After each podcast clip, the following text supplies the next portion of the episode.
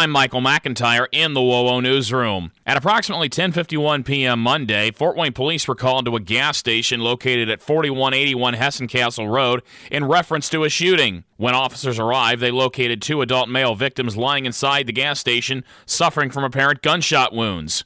The two were later transported to an area hospital in serious condition.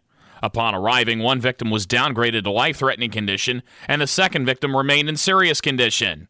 Anyone with information about the shooting is asked to call Crime Stoppers at 436 7867 or use the free P3 Tips app. A pause in jury trials within Allen County will go on a little longer. Allen County and Superior Courts will extend the current pause on jury trials until at least February 28th to protect employees and jurors as cases of COVID 19 continue to recede locally. However, officials point out that bench trials, sentencing, and guilty pleas will continue without interruption. Anyone who has received a jury summons for the date between February 14th and February 25th may disregard that notice. The current pause on jury trials began on January 24th. Indiana conservation officers are investigating a Saturday morning hunting incident that left a Hudson, Michigan man injured.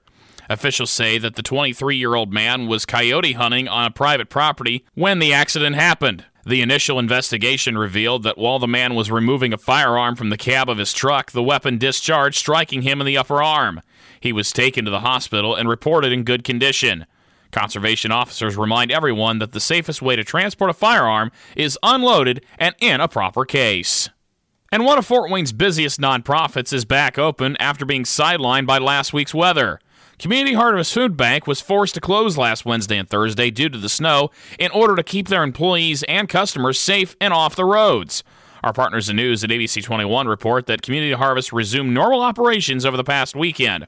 Officials say they're not as busy as usual, but they're still doing all they can for those in the community in need. While the main food bank was slightly down in terms of people stopping, the community cupboard was busier due to the cold weather. For these stories and more, head to WOWO.com.